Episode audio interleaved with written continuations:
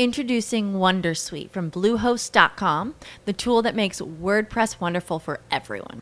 Website creation is hard, but now with Bluehost, you can answer a few simple questions about your business and goals, and the Wondersuite tools will automatically lay out your WordPress website or store in minutes. Seriously. From there, you can customize your design, pick your brand colors, and add blocks. No custom theme or coding required. You'll get content suggestions that you can keep or revise, and with Yoast SEO built in, we automatically help you get found in search engines. From step by step guidance to suggested plugins to an AI powered help bot. Our built in tools make WordPress wonderful for everyone. Maybe that's why Bluehost has been recommended by WordPress.org since 2005. Whether you're a beginner or a pro, you can join over 2 million Bluehost users. Go to bluehost.com slash Wondersuite. That's bluehost.com slash Wondersuite.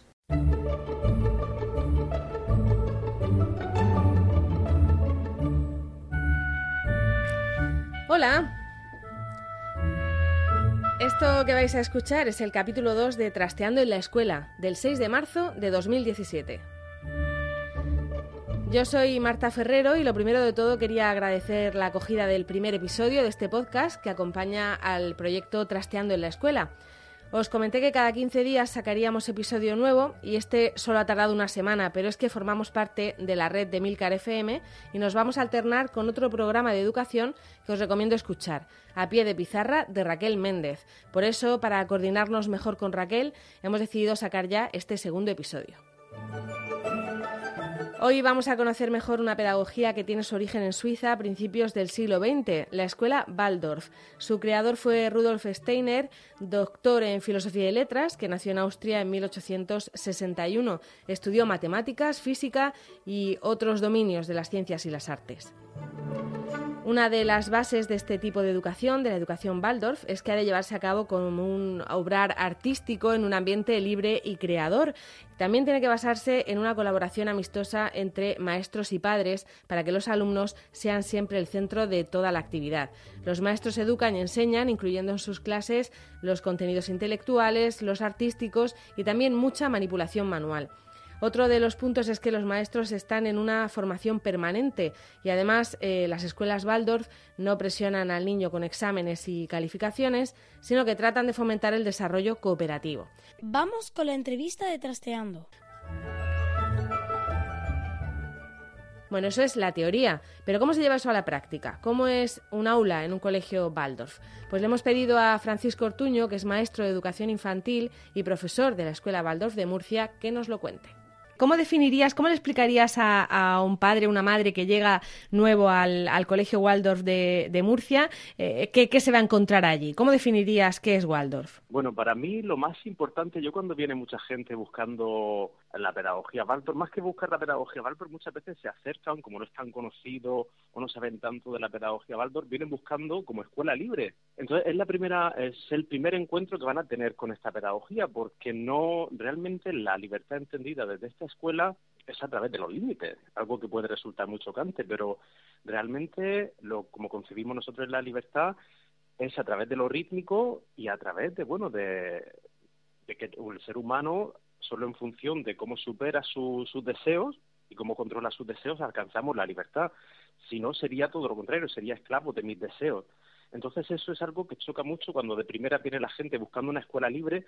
Aquí el niño no hace ni elige todo lo que quiere realmente aquí se va a encontrar con un ritmo al cual se le va a acompañar a través de lo rítmico, pero se va a encontrar que no en todo momento va a ser lo que, lo que el niño Y Francisco, ¿y eso en qué se nota? O sea, uno llega a una, a una escuela Waldorf o, Waldorf y, para empezar, ¿las aulas son, son diferentes? Las aulas son diferentes, pero más allá de que sean diferentes, hay una estética, claro, y puedes buscar la estética Montessori, la estética Waldorf, pero para mí al final eso no, no deja de ser pura estética, que realmente pues, es muy bonito y tiene, tiene trasfondo el por qué los materiales son naturales o los colores son bastante, bastante pastel, son cosas muy suaves para que el niño pueda, pueda crear su propio entorno, pero, pero más allá de eso, a mí eso me parece insignificante, entre comillas, en comparación con lo que realmente tiene que vivir en esta pedagogía, pero da igual que sea Baldor o que sea otro tipo de pedagogía, realmente lo importante que tiene que vivir detrás de, la estética o de los materiales, y a mí ahí es donde realmente me enamoré hace años de la pedagogía Baldor, es lo que hay en el ser humano y lo que hay en el niño. La pedagogía Waldorf, eh, sobre todo, nos suena de infantil y, primaria, o como decías, de 0 a 6 años, pero creo que se puede, que se puede extender más allá, ¿no? Sí, realmente la pedagogía Waldorf en, en su currículum total es el 95% del currículum que llevan, por ejemplo, países como Finlandia, muchos países del norte de Europa. Lo que pasa es que aquí en España solo tenemos hasta la secundaria, bueno, y el bachillerato, perdón, en Madrid hay dos centros de bachillerato y creo que en Canarias también. Y por lo que íbamos antes, o sea, yo llevo a mi hijo, por ejemplo, a uno de estos a uno de estos colegios y en qué voy a notar que su enseñanza es distinta a la de cualquier colegio de, infantil o de primaria de, la escolarización pública normal. ¿eh? ¿En, qué lo voy a notar? ¿Qué cosas eh, va a aprender de manera diferente? Lo que nos separa una pedagogía de otra es un cuadernito, es nada, es la metodología, pero el acompañamiento es mucho más que una metodología, que un cuaderno, o que unos materiales, o que una pintura, ¿no? Y para mí algo muy grande que ofrece esta, esta pedagogía es ese acompañamiento. El niño de 0 a 6 años, más que metodología, lo que necesita es la figura de maternaje, que es una palabra que a mí me encanta. El niño de 0 a 6 años, como mejor está, es en casa. Nosotros siempre que se acercan las familias a, a preguntarnos, siempre les decimos que, que aunque están, aquí pueden estar muy bien y los vamos a acoger con mucho amor, como en casa nunca van a estar en ningún lado. Pero claro, la situación de hoy en día no es lo mismo que se vivía hace 20 años, que, una mamá se podía quedar en casa o un papá, pero también tenía más niños, tenía el acompañamiento de la tribu, del vecino, de la tía. Entonces, realmente hoy en día es mucho más difícil acompañar a los niños desde el hogar. Lo que, se, lo que intentamos desde la pedagogía Baldor, por tanto, es reproducir un poco ese ambiente hogareño y sobre todo dando importancia a la figura del maternaje, ya que no está con, con su mamá, que es lo que más le correspondería a esta edad, o con su papá, sería un maestro que le acompañe. Y esto es muy importante porque hoy en día se están llevando mucha gente cuando viene aquí a, a esta escuela, eh, se mueve mucho esto de los talleres y de que el niño elija ir hacia un taller o ir a un rincón o ir a otro, pasar por distintas por distintas zonas a lo largo de la mañana y distintos espacios con distintos maestros. Para nosotros eso no tiene sentido precisamente por esto, porque lo, que el niño necesita para nosotros es un, es un adulto responsable de ese niño que lo acompañe. Yo tengo, por ejemplo, 18 niños en el aula y para mí, pues la verdad son no como mis sobrinos, porque es que pasamos tantas horas, para mí son casi más importantes que mis sobrinos.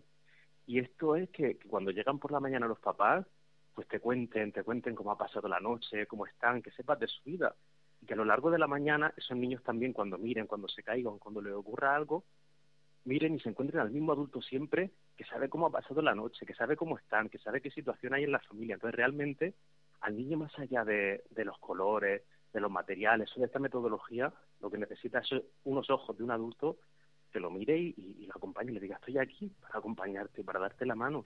Bueno, ya hemos visto dos diferencias. Primero, que solo tienes 18 alumnos, cuando en una escuela eh, de infantil pública puede haber hasta 27 o 28 alumnos en, infantil. Otra diferencia, que puedes tomarte un rato ¿no? con los padres eh, cuando te dejan a sus hijos para saber cómo les ha ido y para tener esa relación con la familia, ¿no?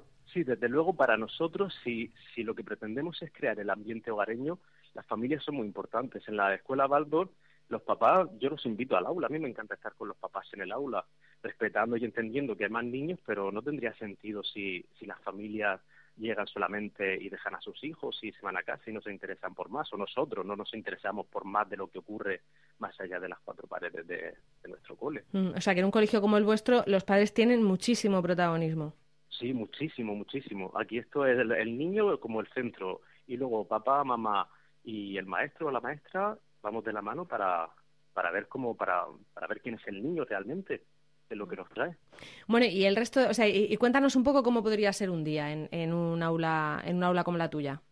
Pues el día a día de una escuelita Pues mira, ahora mismo acabamos de llegar, por ejemplo, tenemos la suerte de tener nuestra escuelita en, en, un sitio precioso, muy cerca del monte, que abrimos la puerta de nuestro jardín y tenemos el monte enfrente.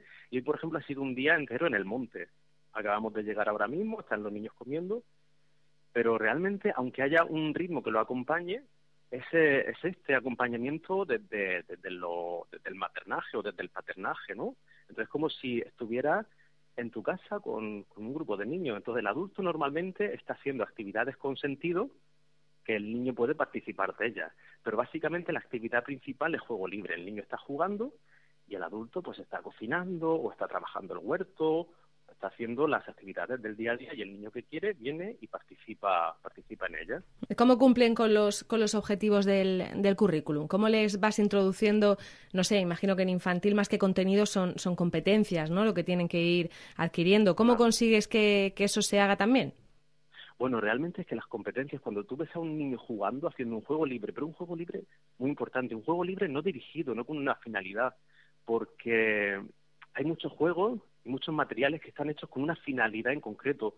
A mí no me gusta cuando veo que, hay unos materiales concretos que son para aprender esto, o para aprender la matemática, o para aprender...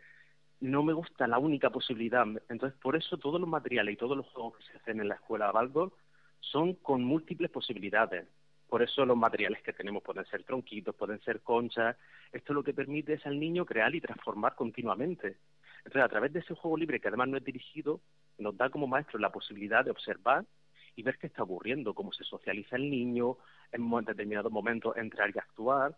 O luego, por ejemplo, si ves que hay algún niño que necesita ayuda en términos de motricidad o alguna cosita, pues te puedes poner individualmente con él en un lado del aula a trabajar, a hacer un telar o trabajar la lana cardada, cositas así. Eh, yo lo que sí que lo que sí que he oído es que, que un niño Waldorf eh, se entretiene con dos piedras. No sé si sería la definición o sería una manera así gráfica de que la gente lo entienda, ¿no? Cuando a otros niños a lo mejor tienes que estar dándoles juguetes muy sofisticados, están ya metidos en el tema de tabletas y de tal, pues eso, a un niño a un niño Waldorf se acostumbra a entretenerse con dos piedras bueno, lo curioso, a nosotros nos llegan niños muchas veces, claro, de, de, otras escuelas, y cuando llegan a este aula y ven que estos juegos son las dos piedras, o son telas, o son cuerdas, realmente no saben jugar y se quedan mucho tiempo observando a los niños. Y a mí esto siempre, siempre me ha llamado mucho la atención de ver que ese niño está tan acostumbrado a jugar con un juego, con una finalidad clara, que no, no es capaz, solo al cabo de un tiempo empieza a transformar esa realidad pero es muy chocante como cuando, cuando para el resto de, los niños que están por aquí jugando, mm, la, bueno, el aula se convierte como una inmensa coreografía, pueden ser barcos, las mesas las mueven, unos troncos, las maderas, y sin embargo para otros niños a veces eso les cuesta mucho meterse en ese, en ese tipo de juego. Eh, pero sí es muy curioso luego la, la, la, curiosidad y el asombro ¿no? no son cosas que están ya demasiado elaboradas o demasiado hechas, y lo que se consigue con eso también es la capacidad del asombro, que hoy en día a los niños se lo estamos dando todo y se lo damos todo hecho. Sí, la verdad es que en eso tienes razón. ¿Y, cómo se forma uno para, para poder dar clase en, esta, en este tipo de pedagogía? Pues una cosa también muy importante para nosotros que nos diferencia de algunas escuelas que están empezando a trabajar con distintos métodos, es súper importante que una persona que esté acompañando un grupo de niños, por mucha vocación que se tenga, que sea un maestro formado en educación infantil, si está en la etapa de infantil, en primaria si es primaria, pero es algo que los papás tienen que saber y tienen que conocer. Yo puedo tener mucha vocación y puedo amar mucho a los niños, pero me tengo que formar. Me tengo que formar en, en, primero como, como lo, pues, lo oficial que, que, correspondería a la etapa con la que voy a trabajar y luego además lo que se nos pide a los maestros Baldor es un, un curso que como mínimo dura tres años. Digo como mínimo porque a mí hay una cosa también que me encanta y es que en la pedagogía Baldor para mantener el nombre el maestro tiene que estar en, en, constante formación y supervisión. Es decir, yo puedo estar aquí trabajando ahora mismo, como estoy en la Escuela Baldor de Murcia, y de hecho la Asociación de Centros Baldor me apoya para que siga formándome, pero en el momento que yo deje de formarme o que vean que realmente mis contenidos o todo se está quedando en otro, en otro lugar, la Asociación de Centros Baldor puede decidir que realmente tú no estás preparado para ser un maestro como debe de ser hoy en día. Bueno, eh, pues ya sabemos un poquito más y, yo sí que me gustaría ya para, terminar, Francisco, que nos contaras qué, sientes cuando, bueno, no sé si has entrado alguna vez en un aula de un, de un colegio normal, por llamarlo de alguna manera, o, cuando estudiabas, al ver a, a, los niños con tres, cuatro años sentaditos en su pupitre rellenando fichas, ¿qué piensas de cuando ves algo así? Bueno, yo llevo tengo la suerte, la gran suerte de dedicarme a lo que más me gusta en el mundo, que es la educación. Y antes de la pedagogía Valpro yo llevaba como 10 años, he trabajado en, llegué a trabajar en privados, pero también en, de, interino. Y claro, lo conozco bien. De hecho, yo mi manera de llegar a la Waldorf fue a través de, de, una crisis, de estar en el aula viendo todo este tipo de cosas que conforme vas estudiando y vas profundizando, yo siempre lo digo, es mi manera de vivirlo. No quiere decir que sea así, pero yo decía, es que yo me siento parte de una especie de maltrato a la infancia. Yo no quería, que no digo que sea así, era mi manera de vivirlo, ¿eh?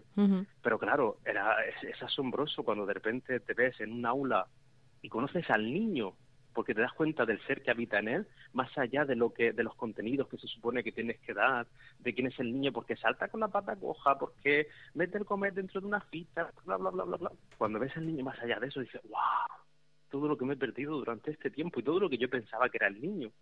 Y es algo muy, muy, muy grande. O sea, es que realmente los maestros tendríamos que no parar de profundizar continuamente en qué es el ser que tenemos delante. Ya sabemos cómo es una escuela Waldorf, al menos cómo funciona un aula de infantil. Más adelante intentaremos descubrir también cómo se puede aplicar esto en primaria, en secundaria, en bachillerato, pero bueno, ya conocemos un poquito más de qué es esta pedagogía Waldorf que está ahora tan de moda. Otra cosa que queríamos tratar en el programa de hoy es elegir colegio. Es una de las decisiones más complicadas que tienen que tomar los padres y es uno de los temas que hemos tratado estos días en Trasteando. Le he pedido a Eva Bailén, de Deberes Justos, y que forma parte del equipo de Trasteando, que me ayude a destacar qué es lo más importante a la hora de elegir un centro educativo. Vamos a ver de qué hablan en el grupo de Facebook de Trasteando. Bueno, pues para repasar un poco lo que se ha comentado en estos días en Trasteando, hoy no vamos a recurrir a, Laura Bermúdez, sino a Eva Bailén, que es otra, otro de los miembros del equipo de Trasteando. Yo decía el primer día que la conocerán como la mamá, la mamá de los deberes, o en este caso de los deberes justos, que es el blog que lleva. Has escrito en esta semana en, en el blog de Trasteando un artículo que nos ha parecido muy interesante, hablando de cómo elegir un cómo elegir colegio, qué es lo que se tienen que plantear los padres cuando tienen que decidir dónde meten, eh, en qué colegio meten a su hijo, que es una decisión importantísima y que a veces tomamos eh, por factores que a lo mejor no son los que deberíamos tener en cuenta. Eh, Eva, ¿qué analizas en ese en ese artículo? ¿Qué te parece que es lo más importante a la hora de elegir un colegio? Yo creo que a la hora de elegir un colegio eh, muchas veces eh, nos guiamos por las propias necesidades que tengamos de conciliar o por los servicios que del colegio en vez de, guiarnos por el proyecto educativo. Y yo creo que lo más importante precisamente es entender y conocer el proyecto educativo del centro, ¿no? Y que realmente haya un proyecto educativo detrás, ¿no? Porque muchos colegios escriben un proyecto educativo y lo publican en su web, pero realmente cuando los lees son proyectos educativos que no dicen nada, ¿no? Sobre todo pues en, algunos colegios públicos. De corta y pega, ¿no? Que se nota que se nota que lo que han cortado y pegado y ya está, ¿no? Sí, sí, sí, se nota que están cargados de buenas palabras, y, pero no hay detrás, no hay realmente un, un trabajo en equipo que una todo el claustro y que estén trabajando en, en hacer un, pues un proyecto educativo propio que, que, les dé una identidad y que con el que las familias también se sientan identificadas e involucradas, ¿no? Entonces yo creo que precisamente eso es lo más importante, ¿no? El buscar el colegio con el proyecto educativo que encaje en tu forma de educar y en tu forma de ver la educación.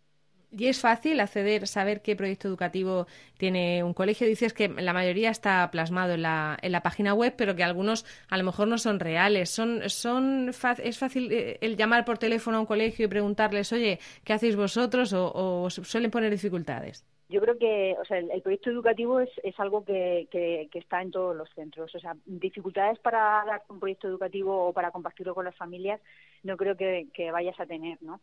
Eh, por lo menos en los colegios que, que, yo conozco y los colegios de mi entorno, incluso, vamos, eh, hablo de, también de colegios públicos, ¿no? Pero el, el, tema es ese, ¿no? El saber distinguir un buen proyecto educativo de otro, ¿no? Y muchas veces te das cuenta de que eh, realmente, pues, bueno, pues no hay nada detrás. Entonces, para saber si hay algo detrás, pues hay que investigar un poco más, ¿no? Y no quedarse solo, pues, con, con un proyecto que quede muy bonito, sino pues que hay que preguntar más cosas, hay que indagar un poco más. Bueno, tú planteas, por ejemplo, que, que, no se, que los padres no se centren solamente en infantil, ¿no? Porque parece que a veces estamos eligiendo un colegio en el que van a pasar un montón de años simplemente por cómo llevan infantil. Sí, sí, sí, porque vamos, yo creo que eh, es algo que cuando son pequeños, pues uno viene a lo mejor con los niños que han estado en la guardería y entonces te preocupas por la etapa de infantil, ves las aulas de infantil, ves cómo van a estar los esos tres años y, y claro, si es un colegio de infantil y de primaria, que es muy muy habitual, a veces no nos, no nos preocupamos de la etapa de primaria, pensamos que como trabajen en infantil, pues a lo mejor luego va a seguir siendo así, ¿no? Como van a seguir trabajando con esas dinámicas y muchas veces eh, pues no tiene nada que ver, ¿no? Muchas veces incluso el, salto de infantil a primaria dentro de un mismo centro se vive de una manera muy abrupta. Entonces yo creo que hay que hay que intentar eh, encontrar por lo menos eh, eh, el equilibrio entre infantil y primaria y, y, considerar que el niño va a estar por lo menos ese tiempo en, en el mismo colegio, ¿no? Y buscar un colegio pensando pues en esos mm, nueve años. Luego hay veces que, confundimos, por ejemplo, proyectos como el bilingüismo con el proyecto educativo del, centro, ¿no? Sí, vamos, el bilingüismo es un pues es una idea que se ha ido intentando en muchos centros, llamándola bilingüismo para mí de una manera bastante eh, capciosa, ¿no? Porque realmente pues eh, el bilingüismo no se no se consigue así, ¿no? Y te das cuenta que los niños están en un colegio que supuestamente es bilingüe y no son bilingües ni de casualidad, ¿no? Además eh, se está penalizando muchas veces con el bilingüismo el, pues el aprendizaje de, las ciencias sociales y las ciencias naturales porque se está haciendo en inglés eh, y los niños realmente no tienen el nivel de inglés que necesitan para, para asimilar y trabajar esos conceptos. Y otra cosa, Eva, hay una cosa, hay un aspecto que quizá los padres en general ni nos planteamos, y es que cuando tienes más de un hijo, no tienen a lo mejor por qué encajar en el mismo centro educativo. Eh, se puede convertir en una pesadilla para la conciliación el tener a cada crío en un centro, pero a lo mejor a veces merece la pena, ¿no? Planteárselo. Sí, sí, sí, yo es algo que, mm, vamos, me lo tuve que plantear, ya llega un momento en que tuve que tener a cada uno de mis hijos en un centro diferente. Es, es complicado y cuanto más pequeños más complicado es, pero bueno, a veces, eh, a veces estamos pagando a lo mejor un colegio privado o un colegio concertado y realmente pues el niño no está bien ahí o estamos pagando por otro tipo de, pues no sé, de ayudas en casa para que no sé, para limpiar o para lo que sea y estamos sacrificando el bienestar del niño y si estamos sacrificando su educación. Pues hay que poner, yo creo que la educación de los niños, lo primero, pensando también desde el punto de vista de que ellos estén felices y estén en un sitio en el que realmente encajen. Entonces, yo creo que sí hay que separar a los niños y llevarlos a cada uno a un sitio para que estén todos felices. Luego, pues encontrarás maneras, pues con canguros o con o pers o como lo, con, vamos como sea para que para que los tres o los dos eh, niños que tengas estén cada uno en un centro en el que encajen y estén a gusto. Bueno, pues es muy, es muy importante que, el niño esté a gusto y que encuentre en el centro lo que, lo que están buscando. Eh, yo aconsejo que la gente se meta en el blog de Trasteando en la Escuela y, lea entero el artículo de Eva Bailén para ver todas esas claves que tiene uno que estudiar antes de elegir colegio. Y Eva, otro día hablamos de, de la campaña de, de, los deberes justos y de, y de cómo está funcionando desde que la comenzaste hace ya. ¿Cuánto lleva esto en marcha? Pues ahora en, ahora en marzo va a ser dos años ya. Dos años años. Venga, pues si te parece, en el, próximo programa hablamos de, los deberes justos. Gracias, Eva. Gracias. Hasta luego. chao. Pues por ahora es todo. Hemos contado en el programa con el maestro de infantil de Baldor, Francisco Ortuño, y del equipo de Trasteando en la escuela. Hoy hemos hablado con Eva Bailén y también hemos contado con Laura Bermúdez, que me ayuda en la producción. En Trasteando os recuerdo que también están Belén Cristiano, María Pérez, Jacinto Molero, Iria Rodríguez, Gema Pérez, Ainara Muruzábal, Domingo Socorro y Noemí López. Con esto hemos llegado ya al final del segundo episodio de Trasteando en la Escuela. Gracias por el tiempo que habéis dedicado a escucharnos. Esperamos que os haya resultado entretenido y que nos ayudéis a trastear y a revolucionar nuestras escuelas. Tenéis toda la información y enlaces de este episodio en nuestra web trasteandoenlaescuela.com y también en la web de la red de podcast a la que pertenecemos, emilcar.fm barra trasteando. En los dos sitios esperamos vuestros comentarios y también encontraréis las formas de contactar con nosotras. Y por hoy esto es todo en Trasteando en la Escuela. As humans, we're naturally driven by the search for better. But when it comes to hiring, the best way to search for a candidate isn't to search at all. Don't search, match with Indeed. When I was looking to hire someone, it was so slow and overwhelming. I wish I had used Indeed. If you need to hire, you need Indeed. Indeed is your matching and hiring platform with over 350 million global monthly visitors, according to Indeed data, and a matching engine that helps you find quality candidates fast. Ditch the busy work. Use Indeed for scheduling, screening, and messaging so you can connect with candidates faster. And Indeed doesn't just help you hire faster. 93% of employers agree Indeed delivers the highest quality matches compared to other job sites, according to a recent Indeed survey. And listeners of this show will get a $75 sponsored job credit to get your jobs more visibility at Indeed.com slash podcast. That's Indeed.com slash podcast. Terms and conditions apply.